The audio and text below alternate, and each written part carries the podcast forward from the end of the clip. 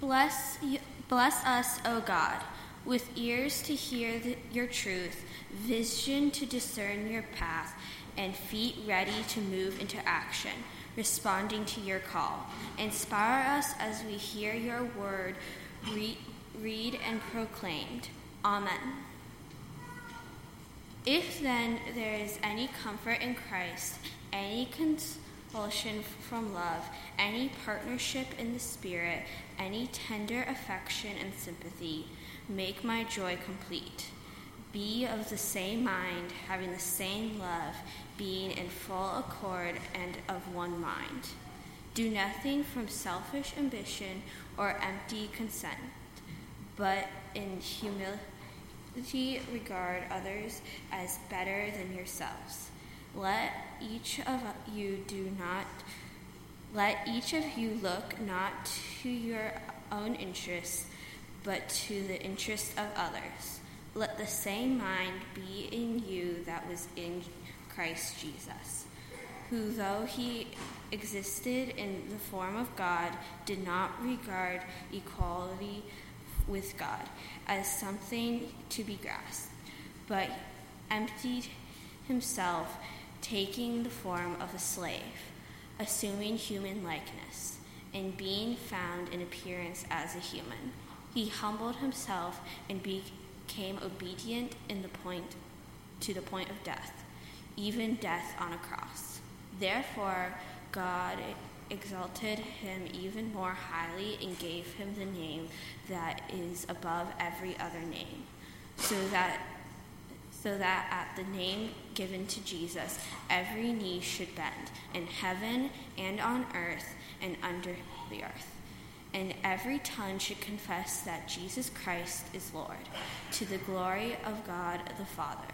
Therefore, my beloved, just as you have always obeyed me, not only in my presence, but much more now than in my absence, work on your own salvation with fear and trembling for it is God who is at work in you, enabling you both to will and to work for his good pleasure.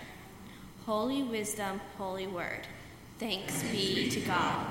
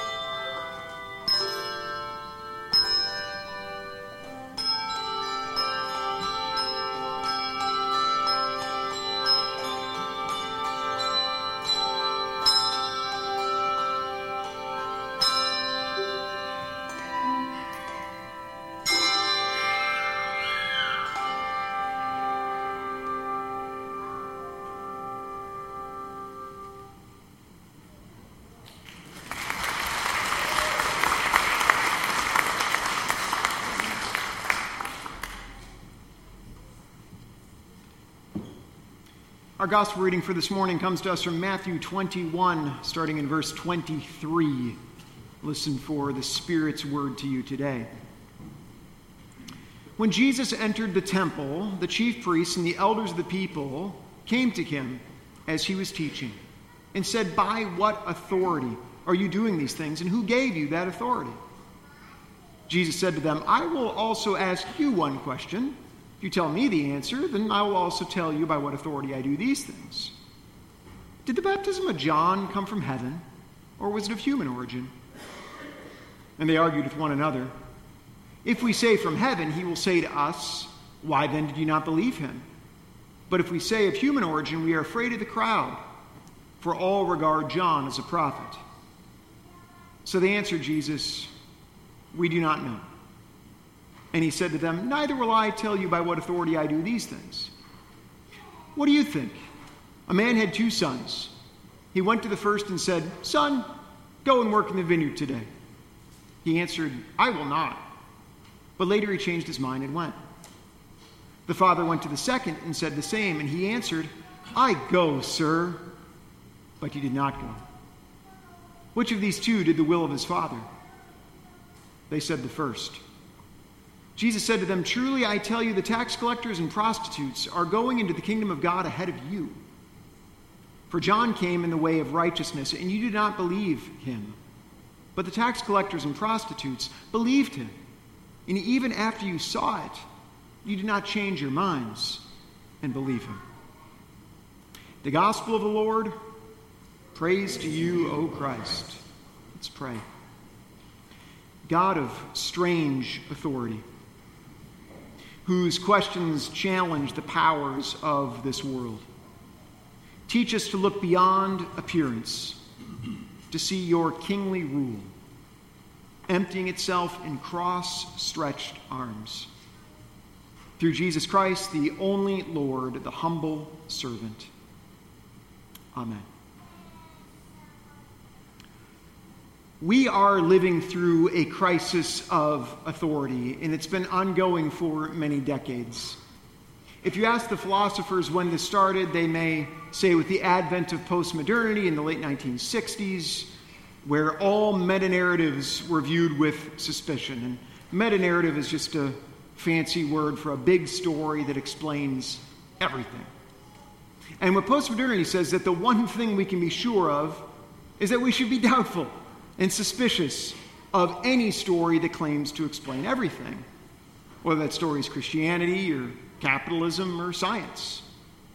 And thus began the crisis of authority in which we live. How do we know what's true if we can't agree on a story that explains reality?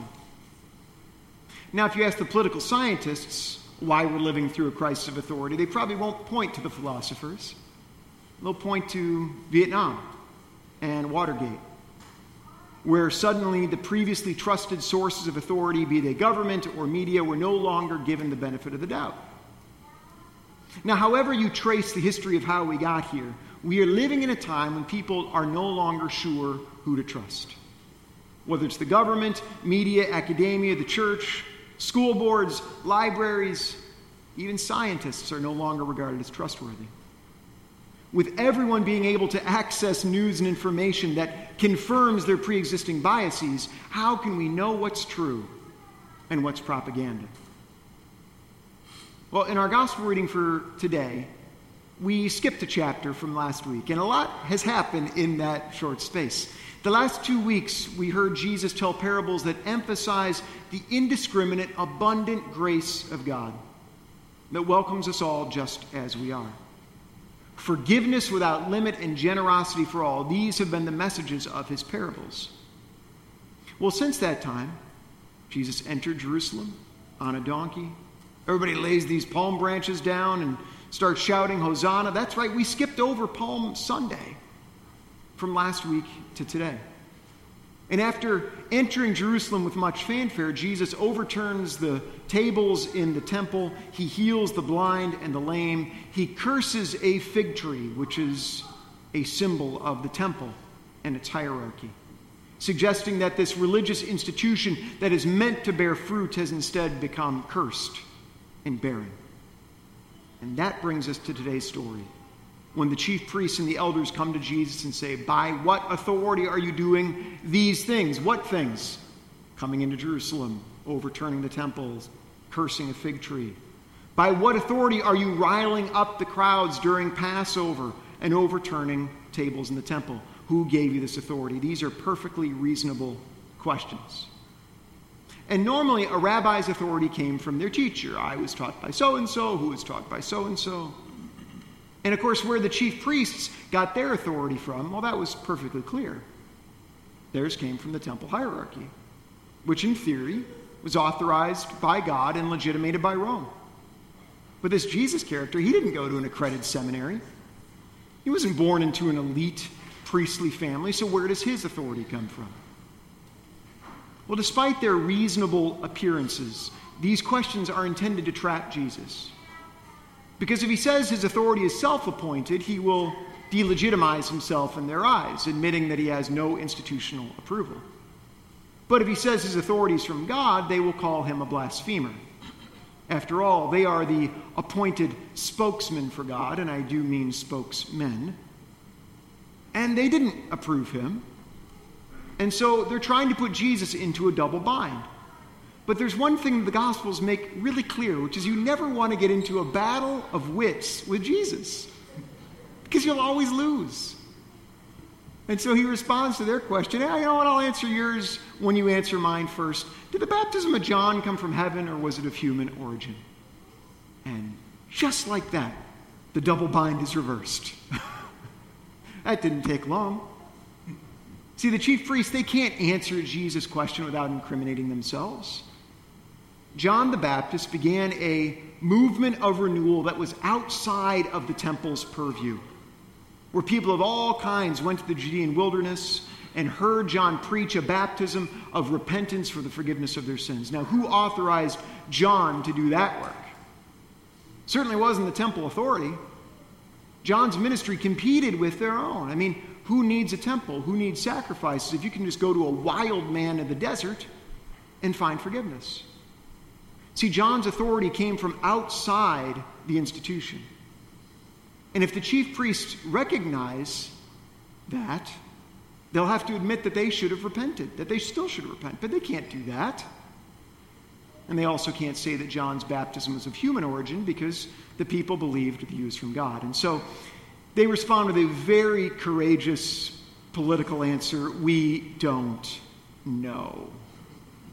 I like to imagine that they're muttering this while looking down at the ground. We, we don't know knowing that they had just exposed themselves as fearful frauds. So, having bested his opponents, Jesus isn't finished with them yet. In fact, he's just getting started. And he tells his simplest parable of all. But we dare not confuse simple with easy, because there's nothing easy about this parable. He said, What do you think? a man had two sons, and he went to the first and said, Son, go work in the vineyard. And he answered, I will not. But then his son went and did. To the other, he said the same. And that son said, Oh, I will go, sir. But he didn't go. Which do you think did the will of his father?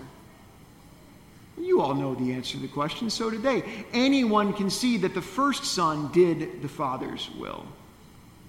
But then Jesus interprets this simple parable. That's where things get difficult. Truly, I tell you, the tax collectors and the prostitutes are getting into the kingdom of God ahead of you. And I'm guessing that was awfully embarrassing to the chief priests. They weren't used to being undressed publicly like this. To be told by an uneducated hick from Nazareth that you are acting like the son whose words don't match their actions, and that tax collectors and sex workers are getting into the kingdom of God ahead of you, I'm guessing they didn't like that too much. Jesus' words are harsh, but they are not cruel. He is, in fact, showing them a severe kindness. His parable is a plea to the powerful to come and join the party. The only thing that's keeping the chief priests and elders away from this party is themselves. They're the only thing in their way. But there's something that they must do first. they must be willing to change their minds. They must be willing to be wrong.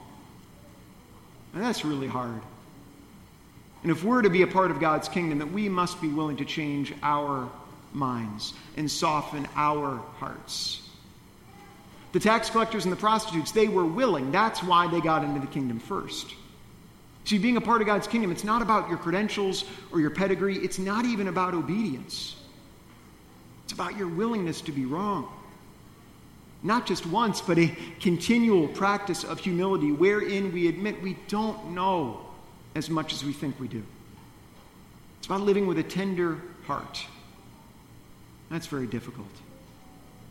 And of course, here's the truth at any given moment of my life I'm wrong about a whole host of things. I just don't know what they are. So look charitably upon me and upon yourself and upon those with whom you disagree.